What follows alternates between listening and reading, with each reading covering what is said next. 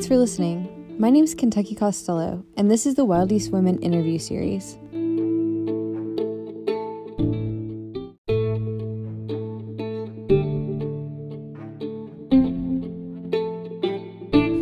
In our third episode of this series, I catch up with Debbie Dunkel. Debbie is a trans woman hiker from Maine who told me so many hilarious and wonderful stories about her experience hiking the Appalachian Trail as a long section hiker, finally finishing in 2017. Happy early International Women's Day. Absolutely, and same to you. My name is Deborah Dunkel. I live in Holden, Maine.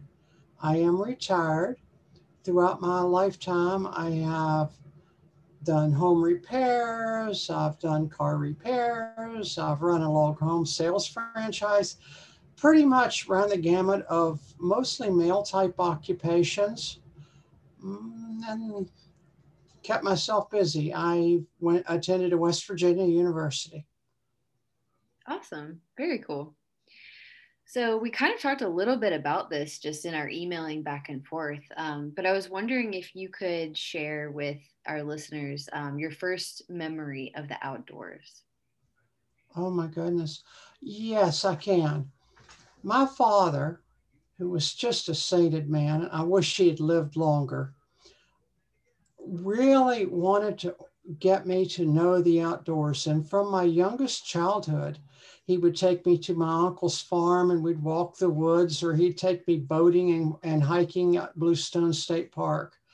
And we'd done a lot of exploring of West Virginia backwoods and, and waters. It was, it was just such a marvelous, wonderful time. Sounds like a wonderful memory. I haven't heard of Bluestone. Do you say it was Bluestone State Park? It is Bluestone State Park. It's located in Hinton, West Virginia and it is a man-made impoundment put up by Bluestone Lake, which was put there for flood control. Okay, cool. I'll have to check that out. I haven't I haven't heard of that one yet. Um, I have explored a little bit of West Virginia. Um, I went to a really beautiful. Um, I want to say it was possibly a Jerry Garcia themed campground called Sunshine mm. Daydream. I don't know if you've. Sort of, yeah, maybe maybe sort of. Yeah, cool. Awesome. Thanks so much for sharing that memory. It's so nice to hear um, people's different first experiences of the outdoors. And it's cool to also to imagine how the first interaction with the outdoors might shape the rest of your life. You know, it's, it's neat to hear those stories. So thank you for sharing that. You're absolutely um, welcome. um, so could you tell us a little bit about your relationship to the Appalachian Trail and to other public lands and outdoor spaces? When I was probably seven or eight, my father took me and we went to a trip in Virginia and we walked a little piece of the Appalachian Trail and he told me the history of it. And I knew it was something that he would have always loved to do, but at that time he was dying of, of uh, metastatic bone cancer. He was really having a really bad time. But he really showed me that trail and different trails. And he taught me to listen for birds and he'd imitate them. And oh, it was just such a wonderful time. And after that, I kind of just got a dream of hiking trails like that and did section hikes and this and that I hiked the Allegheny Trail through West Virginia, which is absolutely beautiful. You might like that one if you like a remote trail. You might do all 380 miles of it, not see anyone else except when you go to get resupply. And getting that resupply involves a little process of trying to figure out how to get there because it's often 20 or 30 miles to, the, to, to where a store is, and then it may have food for fishermen and it's mostly cans. So you wow. have to think it through. Wow, interesting. Wow, that uh, yeah, I haven't heard of that one. I've heard of um, different Allegheny uh, mentions with the Appalachian Trail in that area, but I didn't. I haven't never heard of that trail. I'll have to check that out. Um, so you, so you're saying that you're you're in the wilderness and you have to hike another like 30 or 40 miles into a town. So it's or hitchhike. or hitchhike. Okay. So incredibly, incredibly remote. Yes. Wow. Um, you mentioning if you're familiar with the Appalachian, the Allegheny actually joins it right outside, right, right, right uh, at the border of, of West Virginia. It begins there and goes back through down through West Virginia. So they actually join. Okay, cool, neat. I didn't know that. Maybe that's what I've heard other people referencing. Cool, awesome. Um, so um, you shared with me that you have done some hiking on the Appalachian Trail. Um, could you talk a little bit about that and your experience on the trail? Sure. I've actually section hiked the entire Appalachian Trail and long sections, what we call lashes. Um, I started at Springer Mountain in Georgia, March the 9th, 2011. So I was a member of the class of 2011 planning to through hike. Unfortunately, I have joints that sometimes have other ideas. And by the time I reached Damascus, Virginia, I was more or less hobbling. I took way longer than most people do because I was totally unprepared at that point in time for what I was getting into. It was an amazing journey, though. And I hiked with uh, a few other people through there, particularly um, Deb McNish, who, whose trail name is Teach. She's given me permission to use her name. Um, we had a good time. I started out with a group of three women who were that we'd met up online through the AT and, and at Southern Rock, I'm, I met one of them with the idea that we, we group would hike together, but it didn't work out. Um, the other two women really didn't get along with me. Um, I don't think they really, well, one of them had some idea of what was going on with the trail, but neither one of them were ready or prepared and, and blamed I actually put the blame on me for for trying to tell them this and trying to tell them that. And I'm like, all I'm telling you is where the next water is, and we're going to have to climb this before you get there. you know, so yeah. Okay, so the person that you spoke about, um, did you say teach like T E A C H? Yes, she's a, she's a retired teacher from, um, gosh, I think she lives in New Jersey. Cool. Awesome. So the two of you kind of bonded a little bit more than the other folks in that group and then um, carried on together? We carried on together for a ways. Um, at one point, we got separated and never, never really hooked back up. That just became because of a difference in hiking speed and style, which happens.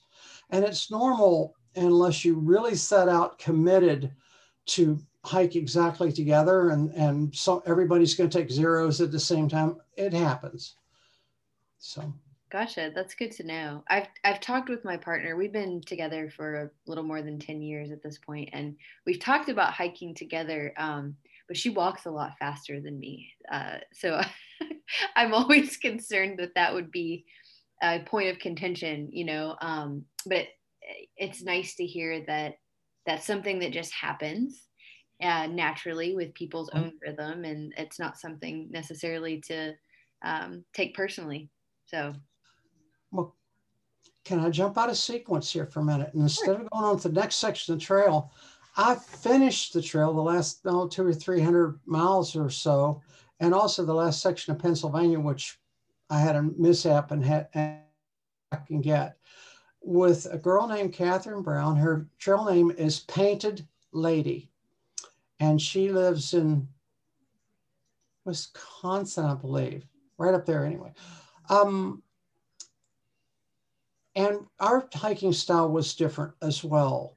And that reason I'm jumping out is to explain what happens in that situation. What we would do is whoever needed, I'm faster uphill, she's faster down. What we would do, we would say, okay, we're going to go to um, Chairback Mountain Shelter tonight. Um, and we'd take off and maybe we'd hike together some of the time. Maybe we would hike by ourselves sometimes. But what we did do when we came to a dangerous section and in a 100 mile wilderness where that Chairback Mountain Shelter is, there's a lot of dangerous sections. But if we came to dangerous climb or dangerous descent or a trail that branched off or some, one of us could get confused, the other person would stop and wait to help the other person up because we're both in our we were both seniors catherine's actually older than i am and she was back out because she had been unable to finish her her through hike before, and she was finishing up herself. So it worked out perfectly for us. Awesome. And how old were you when you hiked the trail? It was in 2017 that you that you did your when I, when I finished. So I'm 68 now, so that made me 64, 65, something in that neighborhood. Awesome. Very I hadn't really thought about the math. Yeah. Cool. I I'm wondering so I think um the experience of hiking the Appalachian Trail, like as someone who is perceived as um, you know, uh, not the st- I'm doing air quotes here for those who are listening, the stereotypical hiker. Did you feel accepted on the trail? Like, did you feel like people were uh, were respected, were respectful to you? Do you feel um, just like as like a, a woman of you know age and wisdom like what was that experience like for you to to deal with um, the different like age variations on the trail? Was there any sort of anything that came up for you with that? For the most part i was accepted but not befriended. And that can also be, be because the adhd because i don't as a rule make friends that easily. It was really amazing that i made friends with the hiking partners and bonded as well that we still speak and are friends today um, i did have some negative problems as, as a trans woman. Um, the first one was when I first started out in Georgia. Um, there was one guy who was just like, "So you're what a, tra- uh, a transvestite or something?" I'm like, "Yeah, I guess because I'm a woman, I'm a, a woman, and because I'm wearing mostly male hiking gear because I'm so tall, that's what fits me. I guess you could say that." And he just looked, like what? but anyway, my biggest problem were people that wanted to talk too much and spread and and and there was one particular hiker and she hiked with a big group and i'm not really fond of large groups hiking on the appalachian trail and i know the atc atc discourages it but this group was actually large enough that they called themselves the traveling village and this one girl just anything got in her brain. She just talked about it to everybody, whether she knew them or not, and just chatted away. And she was telling everybody here, here, and here in Yon that there was this transgender woman hiking the trail, and to watch out that you'll that you'll meet her, and let let me know what you think. And I didn't have any problems with her, but I slowed down a little bit and let the village go on up ahead. I didn't also didn't want to continue to associate with her. So, mm, gotcha. And I certainly didn't want to be in a trail town with her. Sure. Because while the because while the I didn't really have any conflicts with people on the trail, and other people in the group were telling her to shut up. Mm-hmm. Um, in a trail town where people aren't necessarily as accepting, it could have been an issue. Mm-hmm. Although, for the most part, I didn't have any issues in trail towns, even ones I expected.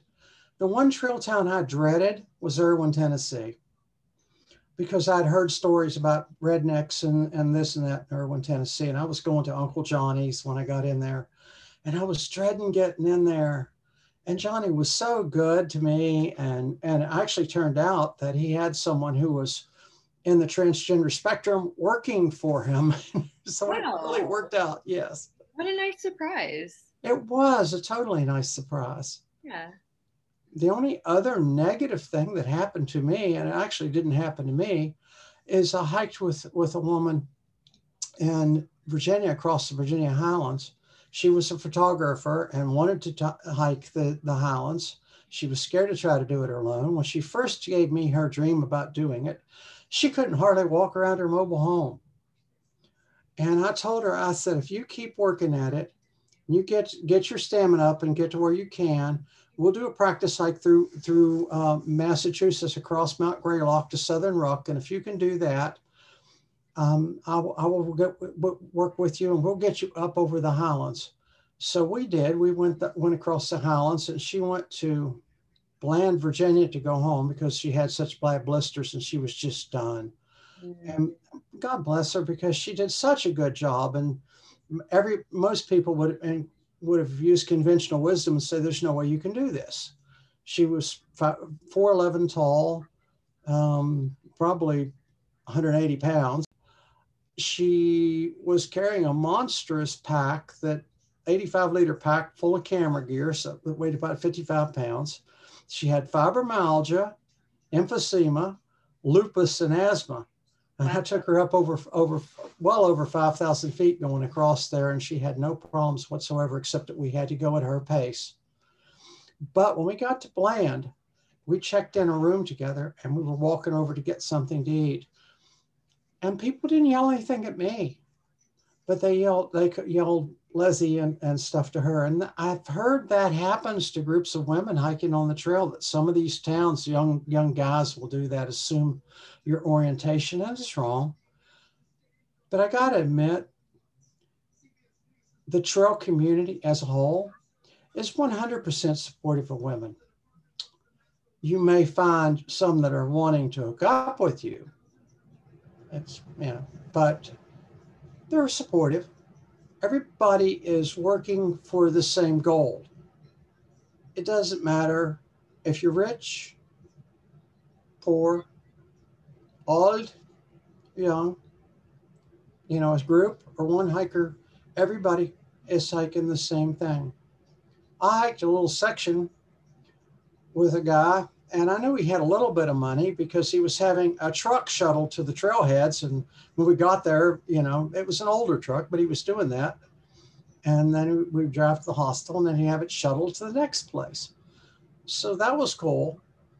And I found out just how much and how what a neat guy he was. There was one young girl, hiker that was hiking along, and her shoes had flat came apart, and she didn't have enough money to get another pair of shoes and he sent and bought her the very very top uh, line of Salomon hiking shoes, best ones you could get at that time. Wow. And yeah, so it's really sweet. So that's a thoughtful thoughtful way of supporting supporting women on the trail. Absolutely. Yeah, nice. Um, all right. Do you have a trail name? I do. I'm known as Pippi Longstockings. Um, and that happened in, in Georgia. I had one of those Scandinavian style caps with the braids on it that came down like uh-huh. this. And when it was warm enough, I actually put my hair, hair, hair, hair up in tails like this. So they started calling me Pippi, and I liked it and it stuck. And I haven't changed it. I had started out just hiker chick, but there's a thousand hiker chicks that hike the trail. So I kind of liked it. I did have an experience in the 100 mile wilderness. And, and after it happened, I studied on changing my name because it would have been cool. So, and the name I could have changed it to was Walks into Moose. How in the world does anybody do that? And you'd have to you have to understand the trail in the hundred. It's all roots and rocks and mud, and you're constantly looking at your feet and it's a narrow path in between these fir trees and it's we and it swings around rocks and it's just weaving. And i'm looking down and i'm trying to hurry to catch up with catherine because she'd gone on ahead. I'd taken a nature break. Swung around this tree clacking along with my hiking poles and swap oh shoot that's a moose.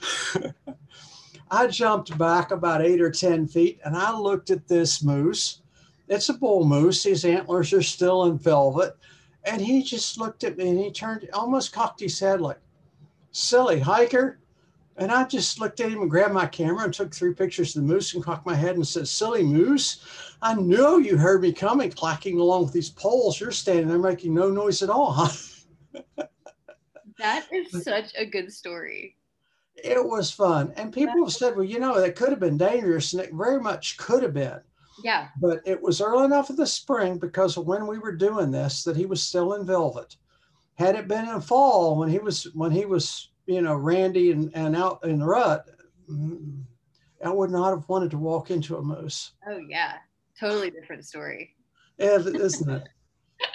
I love that. Thank you for sharing that. That's like absolutely. That's a really good story. I I I haven't seen a moose yet in person um, but it is it's on my like list of life goals um, there's like certain it's kind of like have you ever heard of this is i'm gonna out myself as a total nerd here but have you ever heard of the the video game pokemon go yes so the concept is that you go around to different locations and you catch these different species of Pokemon. Yes. And I love it because the scientist in me is like, oh, this is teaching people, um, you know, taxonomy. Um, you know, there's different species and different mm-hmm. habitats, mm-hmm. etc. Right. So I personally love it. But I have kind of a real life list of like Pokemon that I need to catch um, or, or see in real life. Um, and a moose is definitely like on that list like a 100% um, i will send you a picture of a moose. Yeah send me a, send me a i will actually send you a picture of the moose and you can see how narrow that trail is going through there. Please send me that photo and i will include it in this story because i feel like every one of our listeners needs to see this famed moose. Absolutely. What do you feel that you most value um, about spending time in the outdoors?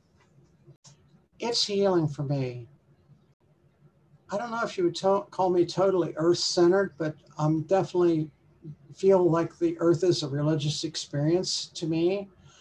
Um, and hiking is a meditative activity in its own way. It's repetitive, your, your endorphins are flowing and you're just going. And especially until you get into the really rocky places, um, a lot of the trail until New Hampshire is you can just get into a just get into a rhythm and just and just go.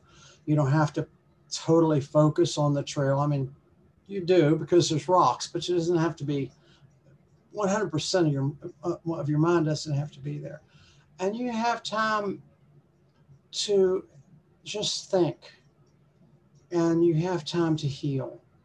A lot of people that have had deaths in their family or grieving or or having some depression issues will come out and hike the hike the trail for that experience and for that healing and it's a very common um, story to hear someone, uh, an older hiker on the trail, oh, why are you out here on the trail? Well, my wife died, and I'm out here trying to seek um, seek healing, and you know, it's very common. Yeah, absolutely. That's a piece of why I'm going back out, by the way, because I lost a daughter a year ago, and I was really, yeah, so sorry to hear that. Loss is really hard. I'm also going through that myself right now. I just lost one of my dearest friends about two weeks ago, so very suddenly. Um, so my heart is with you. I'm so sorry to hear that. I know that it takes time to heal and, and everything, but um, it's definitely grief is something that comes in waves, and I don't think that the healing process necessarily is, is linear at all. So it is not. And all those platitudes sometimes that people say, well, it'll get better, it'll this and that. Um, in time, you internalize it, but it's always there. Yeah. I still feel the loss of my father. Yeah. And he died when I was nine and a half years old. So, yeah. I think of it kind of as like if all the people you love kind of like make up your heart and then they pass it's like they're still there but but there's almost like this like place where they were that feels a little bit hollow and it doesn't get filled by anyone else it's just kind of there at least that's been my experience with with those that i've lost I would agree with that. They live on in your heart, and so they never just go from your memory. They're always with you um, that that can be if you internalize it correctly and, and process it can become a positive thing because they're there with you to support you. But it can also be a burden that you're carrying all this weight especially if you're if you're not only grieving but carrying some guilt for one reason or another. Some you know i wish i'd been able to say well this or that or yeah Would you like to tell a story about your daughter? Kathy, our mother and I ended up getting divorced when she was fairly young, but she was a really neat girl as a child. She loved to do dance and things.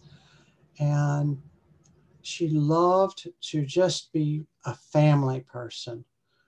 And if you ask her kids what they what they loved about her most, they, they would say that she was such a family person. And of all my daughters, I would say she was probably the most family oriented. Everybody was her family. Even her friends became her family. That was who she was. Unfortunately, she developed a substance issue and it caused her problems later in life. Is that part part of what killed her? Maybe, but she died from a heart defect. How many how many daughters do you have? I have three living daughters, and then of course Kathy has died. So we kind of spoke a little bit about this earlier about how women can can support each other on the trail. But is there anything else you'd like to add? Just a way that um, that women can kind of like create this like sisterhood and uh, and kind of look out for each other, offer support. I think that you that you've hit on it exactly. It, that, that we need to form a sisterhood, and we need to be out there cognizant that all of us are struggling. That trail's not easy, and all of us need a shoulder to cry on and somebody to listen. We're not we're women. We're not out here trying to conquer the mountain or go faster or, or, or worry about who's got the best gear. We're out here exploring our feelings and seeking seeking you know the nate the beauty of being out there not the speed of getting through it and i really wish that uh, i had more of that myself i had that shoulder to cry on when i need to Jan will tell you that the last time I was out there, I called her way too much, wanting to have somebody that was a woman to talk to. Right. Because you really can't just go up to some of the guys, hey, you know, I'm feeling this or I'm feeling that, because they're like, okay, that's strange. yeah. You need to get a different backpack or my problem. and who is Jan? Jan is my wife. We fit together fairly well. It's not that we never have our conflicts. She has she's had a lot of issues with me with the ADHD because sometimes I blurt things out and sometimes I do things that are just like, Debbie, why did you do that? Oh. And I get and part of ADHD is hyperfocus. And part of that hyperfocus is you can get totally focused in on one thing to the exception of everything else. And I'll stay out in the shop doing a wood carving till the wee hours of the morning or something, or, or pick up a new hobby. And for three weeks, it's all there is. And then I might not go back to it for two years. Yeah, that is so relatable. So curious, what is your favorite piece of gear? Oh gosh, years past, I, I would have said I uh, my Lightheart Duo tent and I still have my original Lightheart Duo, and it realistically probably could still serve me this year, but it was getting old, and the and the the bottom, the floor of it has gotten some holes, some sticks and things, and sometimes when it rained and water would run under the tent, it would come up inside. So I decided to order a brand new one, and of course, because I'd had such good luck, I ordered another one just like it. Well, Judy, that's the woman who owns Lightheart Gear has decided to modify the tent a little bit. I'm not 100% sure I'm on board with all the modifications. Some of them I really like. Um, one of them I'm getting used to. I haven't really been able to set the tent up, except in my living room, because it's a it's a pole tent. You have to set it up with using your hiking poles, which is great because I can stake down four corners. If I see a storm coming over the hills, I stake down four corners, hop inside, stick my hiking poles up, and I'm dry. Yeah. Everybody else is still trying to get the frame together and put the rain fly and I'm sitting there, you're gonna get inside anytime soon. but um, the plus that she did do, I, she raised the height of the sidewall. So when you set up, there's more, there's more, there's more height than the ends of the tent. But she changed the vestibule and it doesn't open out as high as it did. It used to be, it would almost go out straight out if you set it up that way, and it doesn't do it. And I'm trying to get used to that, and I don't know how that's going to work for me because I can't stake it down and set it up outside and try it yeah. because I would need a jackhammer to put it through the permafrost we have for ground right now.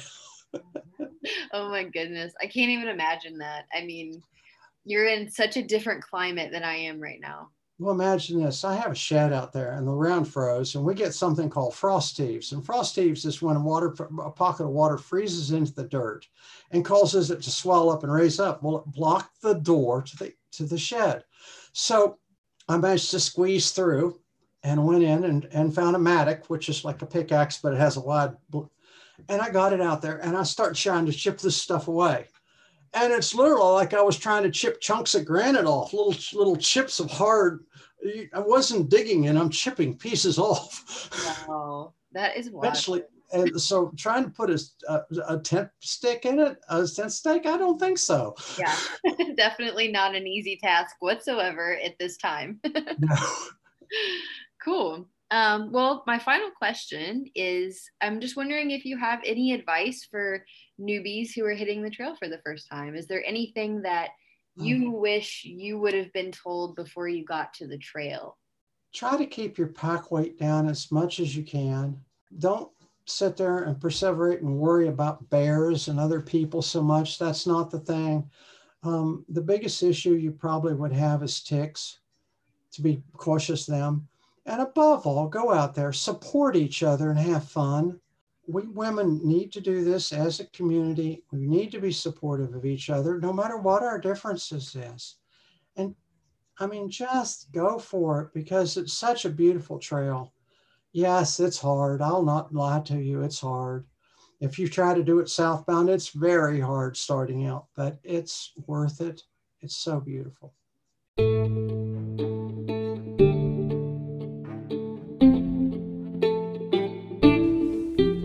Thanks for listening and happy International Women's Day. To find out more about Debbie and her journey, read her writings at trailjournals.com slash Pippi on the AT. To get involved or find out more about Wild East Women, find us on Facebook and Instagram at Wild East Women or on our website at www.wildeastwomen.org. See you next time.